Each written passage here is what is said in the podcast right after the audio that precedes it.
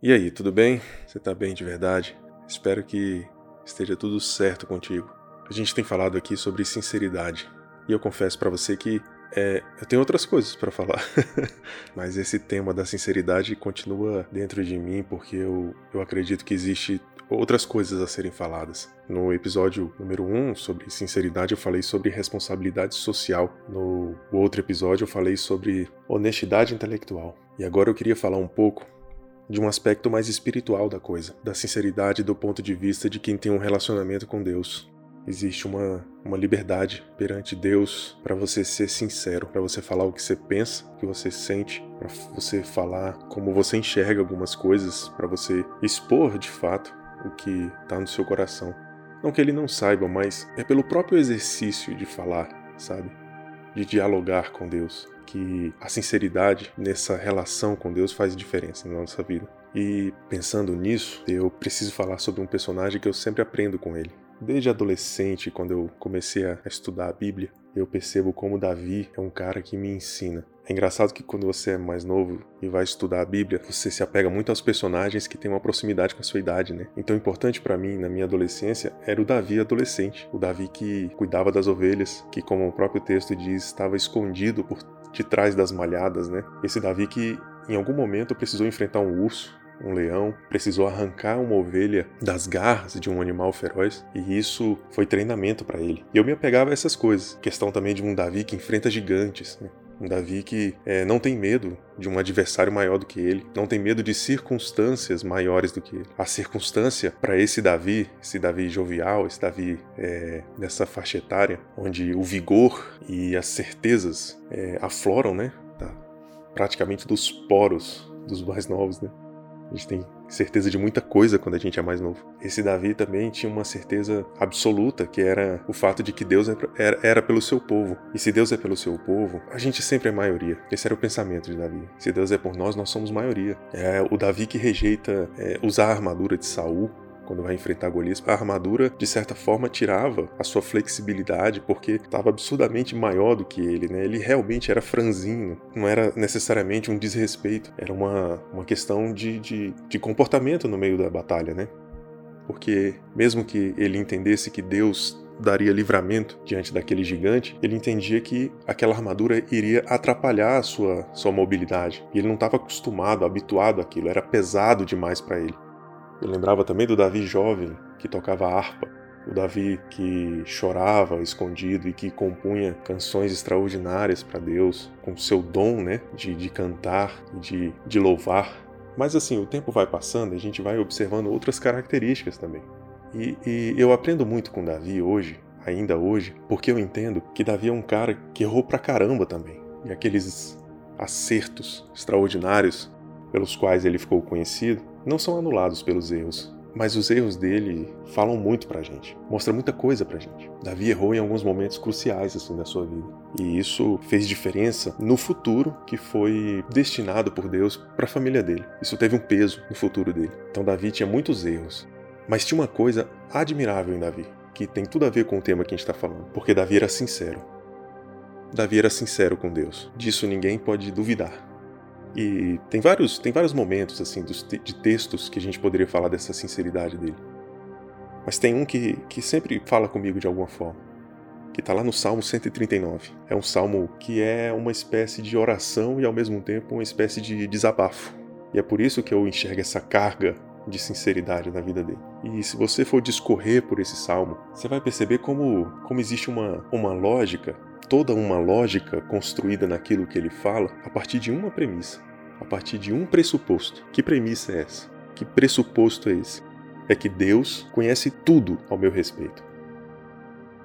O primeiro verso desse salmo é o que ele, é o que ele já expõe para a gente entender que isso é um fato na vida de um, de um filho de Deus. Eu, eu não estou dizendo aqui que Deus não saiba tudo de todas as pessoas. Não, não é isso. Eu estou dizendo aqui que a premissa de uma relação com Deus é que Deus sabe tudo a teu respeito. Deus conhece todos os detalhes da sua vida. Por isso ele começa dizendo que Deus o examina e conhece coisas completas ao seu respeito. E é a partir dessa premissa que ele começa a desenhar um, um quadro geral de comportamentos que estão diante dos olhos de Deus. Porque ele diz assim coisas como: Deus sabe quando eu me sento, Deus sabe quando eu me levanto, Deus conhece de longe, de longe, cada um dos meus pensamentos. E essa afirmação me faz pensar sobre esse comportamento ativo que nós temos. O comportamento de sentar e de levantar, ou seja, de parar e de nos movimentarmos.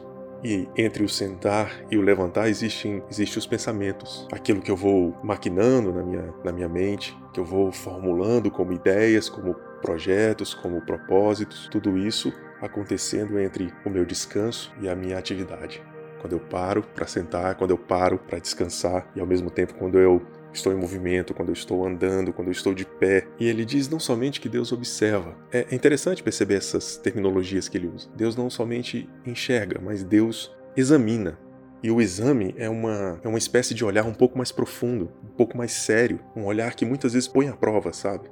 Deus examina. E ele examina o quê? Ele examina os meus passos. Ele examina a, quando eu estou andando, ou seja, quando eu estou vivendo, quando eu estou fazendo coisas. Porque os passos aqui, e de forma geral, passos na Bíblia, está falando de caminhada, né? De estilo de vida, de destino, daquilo que você escolhe fazer, para onde você escolhe ir. E ele diz, partindo dessa premissa de que Deus sabe tudo a respeito dele, ele diz, Deus examina os meus passos. Deus tem um olhar para a minha vida e Deus examina, observa com cuidado os meus passos. Mas tão impressionante quanto pensar que Deus examina as suas escolhas, os passos que você dá durante a vida, é imaginar também, baseado naquilo que ele fala, que Deus observa com atenção o seu sono. Você consegue imaginar Deus parado observando atentamente você dormir?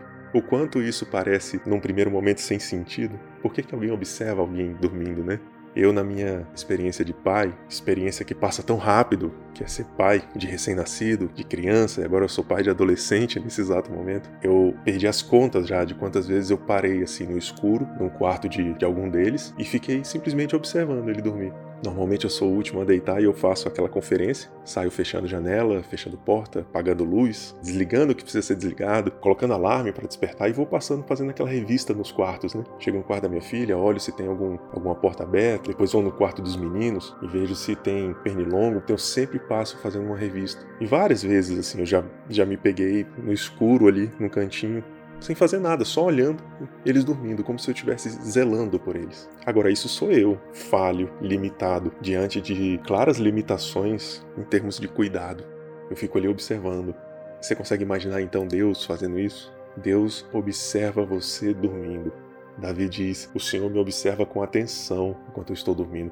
O meu sono é importante para Deus. O meu sono não passa despercebido para Deus. Isso tem um significado muito maior do que aquele pai amoroso que para ali na porta do quarto e fica olhando com admiração o seu filho. Isso significa que existe uma presença de Deus, um cuidado de Deus, até mesmo quando você está dormindo. Dormir aqui tem esse significado natural de fechar os olhos, mas também tem um sentido de entender que Deus está presente em momentos que a tua consciência não está atenta ao que está acontecendo. Porque o sono é, é, é o momento mais frágil do ser humano. Qualquer coisa pode ser feita a um ser humano, eu digo no sentido de fazer mal, até que ele acorde, porque o sono simplesmente tira a consciência, né, de uma pessoa. E aqui eu entendo com esse viés. Deus percebe, Deus com atenção observa os momentos em que eu não estou consciente. Não há um, uma falta de zelo da parte de Deus quando eu estou dormindo. Deus não me esqueceu, Deus não fala, ufa, finalmente ele dormiu. Não, Deus está presente, Deus está atento. E isso é um extremo conforto para os nossos corações, saber que Deus está de olhos abertos enquanto nós dormimos. É louco também, é um, é, uma, é um absurdo imaginar que existe um Deus que trabalha enquanto você dorme. Um Deus que trabalha por você em coisas que você não tem condições, ele trabalha enquanto você descansa. Isso é, isso é muito louco. Mas ele vai além nessa constatação de que Deus sabe tudo a respeito dele. Porque ele diz assim, Deus conhece os meus pensamentos, e não apenas os meus pensamentos, mas Deus conhece as minhas palavras quando elas ainda não foram ditas. Deus conhece aquilo que eu vou falar quando aquilo que eu vou falar está ainda na esfera do pensamento. O pensamento em sua organização faz sentido para quem pensa, né? Mas quando você vai falar, quando você vai pôr para fora, verbalizar, você precisa organizar esses pensamentos que fazem sentido para você, mas que se você não colocar de forma certa nas palavras, provavelmente o outro não vai entender o que você está querendo dizer. Então existe uma, uma, uma, um processo que acontece do pensamento para as palavras. E Deus é aquele que conhece essas palavras quando elas ainda estão na esfera do pensamento. Você nem falou ainda, mas Deus já sabe o que você vai falar. Você ainda não expressou, mas Deus já conhece e já sabe cada uma dessas palavras que sairão da sua boca. Esse é o, o nível do conhecimento que Deus tem a teu respeito. E com isso o salmista diz assim: eu me sinto cercado por Deus. Eu me sinto cercado, como se Deus estivesse na minha frente, como se Deus estivesse na minha retaguarda, como se Deus estivesse ao, ao meu lado, na direita, na esquerda, e ao mesmo tempo como se o Senhor colocasse a sua mão sobre a minha cabeça. Eu me sinto completamente cercado. Então, se ele parte de um pressuposto, se ele parte dessa premissa que é Deus conhece tudo a meu respeito, ele vai chegar em uma conclusão. Não apenas uma, mas duas conclusões. E a primeira conclusão é que tudo aquilo, ele diz, é, é maravilhoso demais para que eu entenda. Talvez eu não ache nem palavras para descrever isso. Ele diz, isso é maravilhoso para mim. Eu não consigo compreender o que é isso. De fato, não é fácil para nós, presos aos nossos limites, presos às nossas É, é, construções que nós fazemos sempre a partir de tempo e espaço, a partir de épocas, a partir de redes de relacionamento. Não é fácil para a gente entender, muitas vezes, que Deus está presente em todos os aspectos da nossa vida sem perder o controle. Nada acontece na nossa vida por um lapso de Deus. Não existe um momento sequer que aconteça na nossa vida que não esteja perante a ciência de Deus, perante o, o, o, a, uma vontade permissiva da parte de Deus. Nada poderia pegar Deus de surpresa. Não há nada que aconteça na sua vida que você possa dizer, caramba, Deus virou para o lado, ups, quando, quando viu já tinha acontecido. Foi, foi um, um lapso, Deus deixou passar. Isso é impossível de acontecer e ao mesmo tempo é impossível de entender na sua, na sua completude. Porque é muito complexo para nós. A gente teria que estar de fora da nossa própria vida para entender o agir daquele que é maior do que toda a nossa vida. Mas ele chega também a uma segunda conclusão. Então, repetindo, ele parte de uma premissa de que Deus conhece tudo a respeito dele e ele chega numa conclusão de que isso é extraordinário e que nem sempre é possível compreender isso. Mas ele chega também numa segunda conclusão. Ele diz assim: é impossível fugir de Deus. É impossível fugir do seu espírito, porque não existe um lugar em que eu consiga me esconder da sua presença. Isso é bom e é ruim. É bom porque significa que vinte e quatro horas do meu dia eu estou sob a supervisão de Deus. Eu estou sob o olhar daquele que zela por mim. Fala se isso não é maravilhoso, cara. Se isso não é incrível de pensar, que Deus está contigo quando você está indo para o trabalho, Deus está contigo quando você está bocejando de sono para dormir, Deus está contigo quando você está usando o banheiro, cara. Deus está contigo quando você está acordando, escovando os dentes, nas ações rotineiras da sua vida que muitas vezes você se sente sozinho. Nesses momentos Deus está contigo também. Mas isso é uma coisa ruim para quem deseja fugir de Deus. Isso é ruim para quem acha que consegue fugir dos olhos de Deus. Porque quando você entende essa premissa de que Deus sabe tudo a seu respeito e quando você entende que a conclusão é que não dá para se esconder de Deus, todas as vezes que você tenta se esconder dele, você não faz outra coisa a não ser levá-lo consigo, porque o tempo inteiro você está lembrando disso. O tempo inteiro você está lembrando que Deus está olhando para você. O tempo inteiro você está lembrando que existe culpa no seu coração, que você fez algo errado, que você se distanciou de Deus e você ilusoriamente está tentando se esconder dele. Isso é dor e sofrimento. Quanto mais você tenta se afastar de Deus, tendo essa consciência, mas você carrega Deus com você. Só que você carrega a partir de sentimentos ruins também, de conexões ruins, porque você sabe que tem alguma coisa que precisa ser resolvida. E aí ele, ele começa a filosofar, que eu gosto dessa parte, pela filosofia cotidiana que, que, que Davi coloca nesse, nesse texto. Porque se é impossível se esconder de Deus, para onde eu vou? Para onde eu vou para fugir de alguém que vê todas as coisas? Ora, se eu subir no mais alto local da terra, se eu for em direção aos céus, o Senhor vai estar lá. E se eu quiser descansar com os mortos, se eu quiser ser enterrado, ser escondido no mais profundo abismo, se eu, se eu procurar o lugar mais fundo, mais obscuro, o Senhor também estará lá. Se eu tivesse asas e se eu voasse em direção ao oceano, voando para as direções mais distantes, para os confins da Terra, até onde, o, onde é possível ver o Sol, Deus estaria ali também. Mesmo ali, a sua mão direita dirigiria meus passos. E mesmo em situações como essa, seria o Senhor a me guiar e me colocar de pé. Eu acho isso extraordinário porque ele consegue entender que mesmo aquele que tenta se esconder de Deus reconheceria de alguma forma que é o próprio Deus que guia seus passos, mesmo distante, mesmo tentando se esconder. É o próprio Deus que o coloca e que o mantém de pé. E ele vai além, porque ele diz assim: se eu tentar me esconder na mais profunda escuridão, eu não vou conseguir, porque o Senhor é capaz de transformar a escuridão em dia mais claro que a luz. Porque o que são as trevas para os teus olhos? Ora, o que são as trevas, o que é a escuridão para os olhos daquele que é anterior à própria luz, aquele que veio antes, aquele que não está preso aos fenômenos da luz, das partículas? Como você pode se esconder dos olhos daquele que não é afetado pela luz ou pela escuridão, mas que criou essas coisas, que deu forma, que deu propósito a essas coisas? Como é possível se esconder acreditando que eu, que eu estou escondido porque eu não estou me vendo? Para para pensar nisso. É como uma criança que acredita que pode se esconder de você ali atrás da cortina e, e se sente escondida porque ela fecha os olhos e ela não te vê e ela acha que você também não está vendo, né? Quando na verdade você está vendo a silhueta, você está vendo ela de olho fechado, você está vendo tudo ali ao seu redor. Mas ela tem a falsa impressão de que está escondida. Mas a escuridão, a escuridão pela qual você passa, a escuridão na qual você se habituou a andar, ou a se esconder, é dia claro perante os olhos de Deus. E aí, como se não bastasse ele falar de comportamentos, de Deus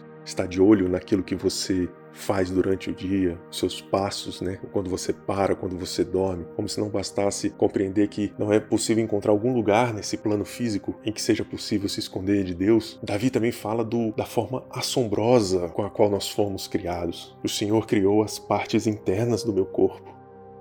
O Senhor uniu essas partes para formar o meu corpo, enquanto eu ainda estava no ventre da minha mãe. Eu não entendo, ele diz, né? Mas eu te agradeço por ter feito essas coisas tão perfeitas, porque as suas obras são maravilhosas. As suas obras não estão presas ao nosso entendimento. Não é maravilhoso só aquilo que a gente entende. É coisa assombrosa, é coisa que a gente não tem compreensão do início exato, de como a coisa acontece, mas um osso cresce dentro do ventre. O Senhor conhecia perfeitamente cada osso do meu corpo que estava sendo formado no ventre da minha mãe. É como se a gente conhecesse a semente que está debaixo da terra. A gente olha, às vezes esquece, quando percebe já existe uma planta ali, aquela planta cresce, se transforma numa árvore, uma árvore que dá frutos. Mas Deus conhece a partir do processo da semente por dentro. Deus está vendo aquela semente germinar. É a mesma coisa com os ossos que crescem dentro de um corpo de uma mãe. E ele diz, pensar sobre isso é maravilhoso para mim, Deus. Eu não compreendo tudo, mas pensar sobre isso, esse tipo de pensamento que me faz perceber a tua grandiosa existência, essência, porque quando eu faço isso eu me sinto mais perto do Senhor. De alguma forma eu me aproximo do Senhor quando eu fico pensando nessas coisas, como essas coisas são incríveis e, e todas elas estão debaixo do teu controle. Mas é aí que a coisa muda. É aí que ele começa a falar coisas que eu e você lendo isso hoje, eu tenho certeza que soam estranhas aos nossos ouvidos, essas coisas que ele fala. Porque ele diz assim, Deus, o meu desejo era que o Senhor destruísse todos os homens maus e todos os homens violentos, porque eles te ofendem, Deus. Eles estão tão cheios de ódio e há tanta maldade no coração desses homens, que eles te ofendem abertamente, e por eles te ofenderem, por eles te odiarem, eu também os odeio. Isso é Davi falando para Deus. Eu trato essa gente como inimigo, porque eles são seus inimigos, Senhor, e eles também são meus inimigos por causa disso, e o meu desejo era que o Senhor matasse todos eles. Do ponto de vista da sinceridade, primeiro que isso aqui é um choque, né? Você está falando das grandezas de Deus. De repente, é como se Davi entrasse num senso de, de fúria por uma questão de justiça, como se ele estivesse dizendo, essa, essa gente que não percebe o que eu estou percebendo aqui e que te odeia, que não entende que o Senhor é grandioso, que não entende a grandiosidade que há por trás de ti, dos teus atos, das tuas obras, essa gente tinha que morrer. É como se fosse, ele fosse tomado por um zelo pelas coisas de Deus, que desejasse a morte imediata daqueles que pensam contrários a Deus. E eu, eu sei que Isso parece esquisito e até mesmo constrangedor, porque parece que quebrou uma, uma espécie de oração tão linda, né, de louvor, de reconhecimento da, das grandezas de Deus, e de repente meteu um desabafo ali no meio. Eu sei o quanto isso soa esquisito, né? E se você ler, provavelmente você vai achar a mesma coisa, porque não parece uma, uma oração ou um desabafo que caiba nos nossos dias. Desejar a morte dos outros porque eles discordam daquilo que a gente acredita não parece uma oração cabível. Você tem toda a razão de pensar assim, se você pensa assim. Porque o próprio Jesus disse, se o teu inimigo te mandar andar por uma milha, anda mais uma. Numa espécie de entrega imediata e, e consciente em busca dessa paz. Porque o que Jesus diz parece totalmente contrário a isso que Davi diz aqui. No sentido de que eu não devo olhar para o outro e enxergar os meus inimigos. Eu não devo olhar para o diferente e enxergar ele como um adversário. Mas ao contrário, eu deveria mostrar serviço digno de arrependimento, digno de amor, digno de quem acredita que Jesus veio para aliviar quem estava cansado. Digno de uma fala como, se vocês amarem uns aos outros, vocês vão ser reconhecidos como meus discípulos. Mas é preciso deixar claro que é muito comum que a gente aprenda uh, que os nossos inimigos não são carne nem sangue. Isso é doutrina bíblica. Seu inimigo não é carnal, seu inimigo não é um ser humano, seu inimigo é espiritual, seu inimigo é uma entidade espiritual maligna. Portanto, nesse sentido, desejar a destruição dos meus inimigos faz todo sentido. Mas se o meu inimigo é aquele que diz, é, anda uma milha, ah, eu não devo pensar na sua destruição, eu devo pensar que ele precisa ver algo diferente em mim, por acreditar em Jesus. Mas é totalmente compreensível esse pensamento na época de Davi, uma vez que ele estava imerso em guerras, em batalhas, ele cresceu combatendo, se tornou um hábil guerreiro, sabe muito bem o que é ir para uma guerra e voltar vitorioso ou não, mas sabe o que é que significa derrotar o inimigo.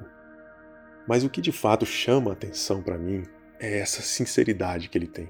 Talvez para mim e para você possa parecer uma coisa muito escrachada o que ele fala, mas talvez para Davi fosse uma coisa absolutamente normal. Porque lembra, ele já parte de uma premissa. Deus sabe tudo a meu respeito. Eu não tenho como me esconder de Deus. Então, quando eu falo para Deus o que eu estou sentindo, quando eu verbalizo o que eu estou sentindo, o que eu estou pensando, Deus já sabia disso. Deus já sabia do que eu estava sentindo antes mesmo que essa palavra saísse do meu coração. Deus já sabia que eu alimentava esse desejo. Portanto, essa sinceridade perante Deus é uma sinceridade que leva em conta principalmente o fato de que Deus já sabe como eu estou por dentro. Que coisa horrível é você ter que maquiar uma oração, você ter que cerimoniar uma oração com palavras bonitas, com palavras em ordem certa, para lá na frente dizer o que você queria dizer. Sabe, a, a sensação que eu tenho é como quando um, um dos meus filhos tenta me falar uma coisa e ele fica protelando ali, enrolando, dando voltas, circulando ali para saber como é que tá mais ou menos o clima, que é uma coisa que a gente faz a vida inteira, que às vezes a gente tem essa dificuldade de chegar direto ao ponto e a gente precisa meio que criar um clima para falar para a pessoa. Isso sou eu olhando pro meu filho e, e já, já chegando no ponto de falar, tá, o que, que você quer falar?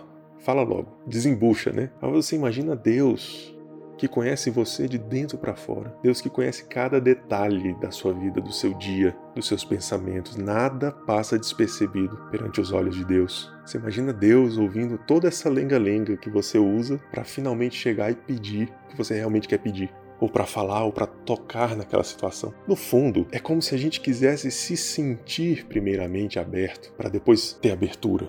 Uma abertura que a gente já tem, porque ele está ouvindo, ele está entendendo, ele conhece antes da coisa acontecer. Mas é como se a gente precisasse sentir na gente que existe essa abertura, como a gente criaria essa abertura conversando com um amigo para depois falar realmente o que a gente quer falar. E Davi mostra aqui, dá uma aula aqui pra gente de sinceridade, simplesmente porque ele já parte dessa ideia. Deus já sabe, Deus já conhece. Deus conhece teus B Os, Deus sabe quando você vai errar, Deus sabe que você vai errar daqui a tantos dias. Então, isso não deveria ser um empecilho ou uma, uma, um motivo para você meio que maquiar a tua relação de diálogo com Deus. Só que aí, a coisa muda. É aí que a coisa muda.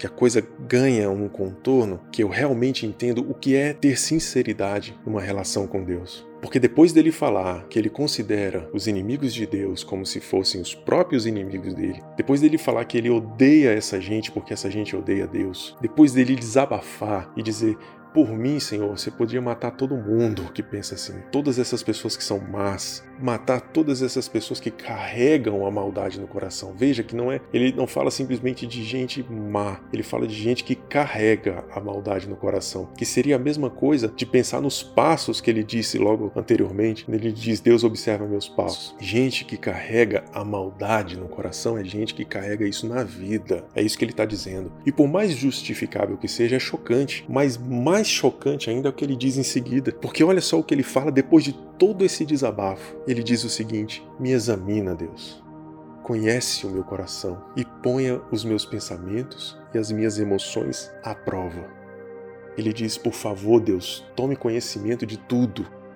E encerra dizendo: veja, Deus, por favor, veja se há em mim algum caminho que é maligno.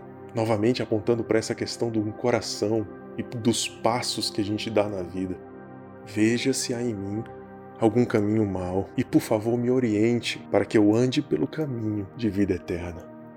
Subitamente, após um desabafo sobre aquilo que ele sente sobre as pessoas, sobre como ele se sente em relação às pessoas que odeiam a Deus, ele diz: por favor, me examine. Por favor, conheça meu coração e veja se eu estou num caminho mau. Isso é sinceridade perante Deus. Porque a gente acha que sinceridade é simplesmente falar o que a gente tem vontade de falar. E o que Deus mostra pra gente aqui é que sinceridade é você falar tudo que você tá engasgado pra falar, mas você ter a ousadia de dizer: Deus, eu disse tudo o que eu pensava, que o Senhor já conhecia, mas eu disse. Agora, por favor, me diga o que o Senhor tem a dizer a respeito. O que é que o Senhor diz a respeito do que eu te disse? Isso é sinceridade. Isso é honestidade intelectual, porque ao colocar sobre a mesa e pedir para Deus dar o aval, para Deus bater o martelo, ele está dizendo o seguinte: eu vou obedecer o que o Senhor está dizendo. Isso aqui é o que eu penso. Se o Senhor me disser que a forma que eu penso é errada, eu vou acatar. Eu só te peço uma coisa, por favor, se eu estiver nesse caminho mal, se eu estiver pensando errado, se eu estiver equivocado com as minhas ideias, se eu estiver errado em relação a isso, por favor, me livra disso e me orienta por um caminho que me leve à vida eterna. Essa é a verdadeira sinceridade perante Deus. É você ser capaz de dizer tudo o que você está passando, tudo o que você está sentindo, mas você ter peito para falar assim: isso é o que eu penso. Agora me diz o que o Senhor pensa, porque os teus pensamentos são maiores que os meus pensamentos. Porque para mim há caminhos que parecem caminhos de vida e no final são caminhos que me levam à morte. Aquilo que o Senhor pensa a meu respeito é muito mais importante do que o que eu penso a respeito dos outros. Sinceridade numa relação com Deus é você ter coragem de falar o que você está sentindo e ter coragem de ouvir o que Deus diz a seu respeito. Deus sabe tudo a seu respeito. É impossível se esconder de Deus. E Deus sabe o que é melhor para você.